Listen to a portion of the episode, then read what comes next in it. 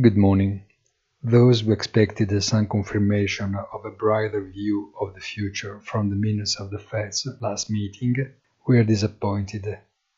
On the other hand, Powell had been trying in every way to make the market understand that the situation is still too confused for the Fed to change its mind. What emerged from the minutes, however, was that quite a few members of the Federal Open Market Committee were of the opinion of persisting in a larger rate hike.